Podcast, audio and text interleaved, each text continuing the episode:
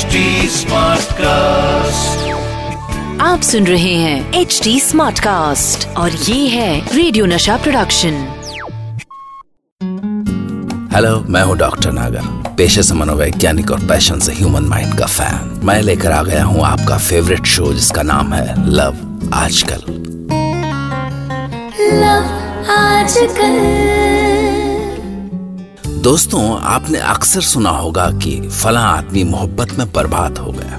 पर कुछ लोग प्यार में आबाद भी होते हैं। तो आज मैं आपको सुना रहा हूँ ऐसे ही प्यार में आबाद होने की एक कहानी।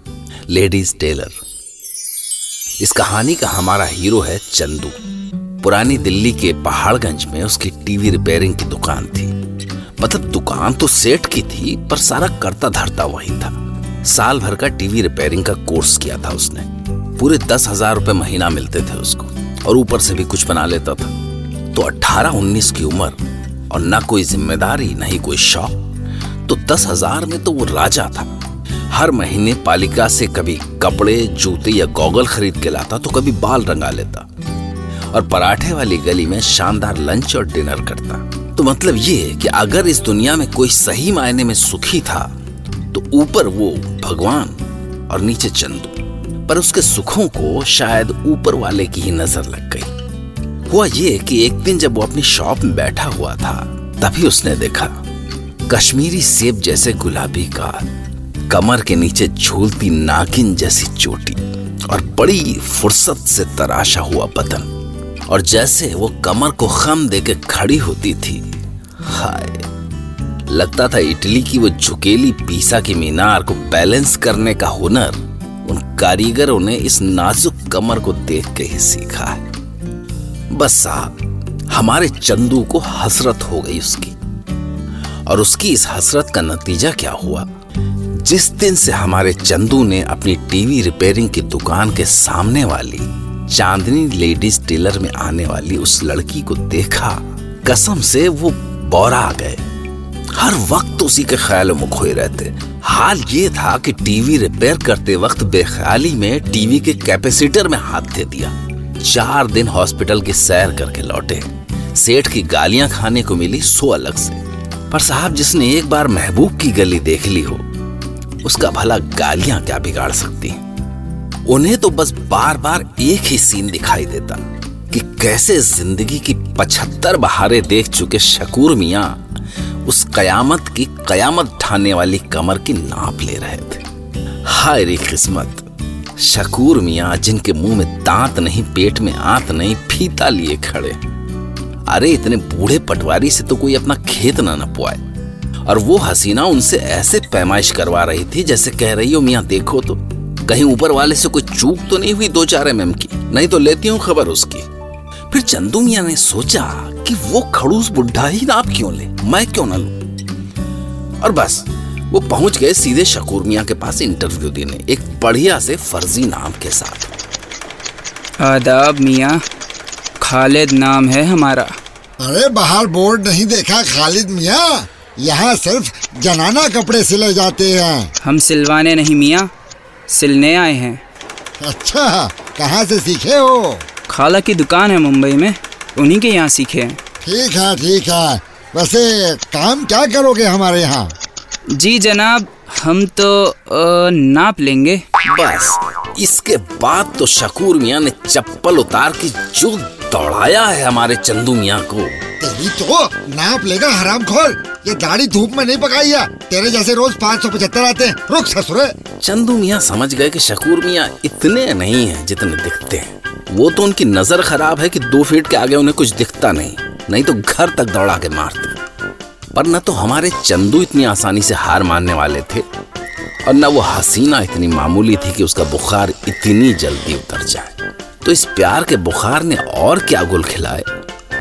बस उन्होंने ठान लिया कि वो इस हसीना को इतनी आसानी से हाथ से नहीं जाने देंगे, और वो पक्का इरादा करके कुछ दिनों बाद फिर से पहुँचे। उसी बकरा कट दाढ़ी वाले टेलर मास्टर शकूर मिया के पास। पर इस बार अपने ओरिजिनल नाम और ओरिजिनल आवाज़ के साथ। गलती हो गई, चाचा। जो जो जो सजा देनी है दे दो। उफ तक नहीं करूँगा। चाचा उस दिन ना, उस दिन कोई शैतान चढ़ गया था मेरे ऊपर। कसम ले लो, उसी ने करा ये सब। नहीं तो मैं बड़ा शरीफ बंदा हूँ। बस चाचा अपनी शागिर्दी में रख लो। कुछ सीख जाऊँगा तो ऊपर वाला आपको सबाब देगा चाचा। देख बेटा ये काम आसान नहीं है। बारह बरस तो मुझे लगे थे सीखने में। और फिर आजकल के लड़के तो अस्सी फ़ीसदी ज़िंदगी तो इनकी प्रेम पत्रों में कट जाती है। नहीं चाचा पूरे मन से सीखूँगा। इत्मीनान रखिए। अब मन से तो हमारे चंदू मियाँ को काम करना ही था। आखिर उनके दिल की आज तक की पहली और शायद आखिरी हसरत पूरी होने वाली थी। खैर शकूर चाचा ने उन्हें नाप लेने के गुर सिखा दिए और उन्होंने बड़े मन से सीखे भी। पर इसके बाद जब ग्राहक आने लगे तो पहले पहल तो चंदू के गले गले तक आ गई। एक से एक मोटी भद्दी और बेडौल औरतों की नाप लेने को मिली उसे। और ऊपर से वो इतनी नकचढ़ी थी कि हाय हाय मुँह कैसे छू रहा है? कोई सुंदर औरत देखी नहीं और शुरू हो गया? अरे आंटी नाप लेने में कुछ तो छुएगा ना। आंटी आंटी बोल रहा है मुझे मुँह में कीड़े पड़े तेरे तू नाप ले रहा है या कुछ और ले रहा है? चल हट जा यहाँ से। समझ लो शकूर मियाँ आइंदा मैं यहाँ पाँव नहीं रखूँगी। उफ कुछ और ही लेना था तो तू ही मिली थी भैंस। बदन सत्तर किलो के आलू जैसा और नखरे थे उसके पर अभी चंदू का हौसला टूटता इससे पहले ही वो कयामत वाला दिन आ गया। वो हसीना आ गई अपनी एक सहेली के साथ। हाय चंदू की तो जान ही निकल गई। चाचा नाप ले लो। अनार के लिए कुर्ती बनेगी राउंड गला और कमर जरा चुस्त। याद है बिटिया? बिटिया जिस मोहब्बत से शकूर मियाँ ने बोला था चंदू का तो मन हुआ कि वो लपक के चचा को ससुर बना ले। पर तभी चचा बोले मुँह क्या ताक रहा है? जल्दी नाप लेके निपटा। निपटा? हमारे चंदू मियाँ की हालत तो ये थी कि वो ज़िंदगी भर नाप ही लेते रहे। हाय वो टीवी के वैक्यूम ट्यूब जैसी पतली होती जाती कमर। पर जैसे ही चंदू इंची टेप लेके आगे बढ़ा अचानक जाने क्या हुआ कि पवित्र प्रेम के मारे उसके हाथ काँप गए। अरे बजरंग बली ये अचानक प्यार में इतनी पवित्रता कहाँ से आ गई कि नाप लेने में भी हाथ काँप रहे हैं? उधर हसीना उसके दिल का हाथ फट से समझ गई। और छूट गई उसकी बेरहम हँसी। क्या हुआ छोटे मास्टर जी? लीजिए ना नाप हाँ हाँ ले ले रहा हूँ। जाने दो छोटे मास्टर आपसे नहीं होगा। ये चुनौती? चंदू का हाल ये था कि उसी फीते से गले में फंदा डाल के फांसी लटक जाए। पर आखिरकार उन्होंने मन को कड़ा किया और दूर दूर से ही जल्दी जल्दी में नाप लेके निपटा दिया। पर इससे उनकी जान सिर्फ़ कुछ ही समय के लिए बची। क्योंकि जब वो हसीना वापस सूट लेने दुकान पर आई तो उस वक्त शकूर चचा दुकान पे नहीं थे। और वो हसीना भी अजीब और गरीब नाप होने से भड़की नहीं बल्कि चंदू की ऐसी खिंचाई की है कि चंदू मियाँ को भागने का रास्ता नहीं मिला। ये क्या सिला छोटे मास्टर? कुर्ती है कि तंबू? लगता है नाप के समय हाथ काँप रहे थे सिलते समय पूरा काँप गए। न- न- नहीं वो सिलाया तो चाचा ने था। जब नाप लेने वाला सिखा हुआ होगा तो सिलने वाला क्या करेगा छोटे मास्टर हम्म? जाओ जाओ, कहीं से सीख कर आओ दो चार साल, फिर लेना हमारा नाप, बड़े आए नाप लेने वाले। बस, चंदू के दिल पे लग गई हसीना की बात, और उन्होंने उसी दिन दुकान छोड़ दी, और दिल्ली छोड़ के सीधा मुंबई चले आए, पूरे चार बरस तक काम सीखा। और अपने काम में ऐसी सफ़ाई पैदा कर ली कि शकूर चचा भी दांतों तले उंगली दबा ले। और इसके बाद जब वो वापस पहाड़गंज वाली पुरानी शकूर मियाँ की दुकान में लौटे तो शकूर मियाँ सचमुच उसका काम देखते रह गए। पर चंदू को शकूर मियाँ को कहाँ दिखाना था? उन्हें तो उस हसीना का इंतज़ार था जिसकी कुर्ती वो ऐसी सिल दे कि पहने तो हुस्न का दरिया बह निकले। पर जाने क्या हो गया कि उस हसीना के लौटने का इंतज़ार लंबा होता चला गया। और आखिरकार तीन महीने बाद चाँद निकल ही आया।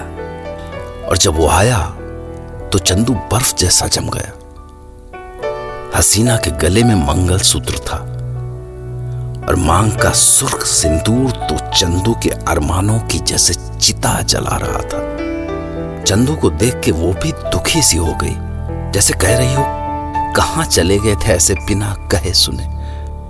फिर जब चंदू से नज़रें नहीं मिला सका तो वो शकूर मियाँ से बोली, चाचा, माफ़ करना, हमारी शादी हो गई तो हम लहंगा लेने आ नहीं सके। बंद तो गया होगा ना? लिए लीजिए पैसे। और चंदू, आप बहुत अच्छे लगे हमें। हमने कितनी हँसी उड़ाई थी आपकी, पर आपने एक बार भी पलट के जवाब नहीं दिया हमें। जाने फिर मिले ना मिले तो हमारा कहा सुना माफ़ करना। कहना सुनना तो कितना कुछ था हमारे चंदू मियाँ को, पर कुछ समझ में नहीं आया क्या कहें और क्या न कहें। कुछ बहाना करके दुकान से लौट आए बस, और सारी रात रोते रहे। तो चंदू की इस मोहब्बत ने कुछ किया हो या ना किया हो, पर उसे एक अच्छा टेलर मास्टर तो बना ही दिया। तो ये थी चंदू की कहानी। सुनते रहिए, लव आजकल, फिर वही। दीवान की।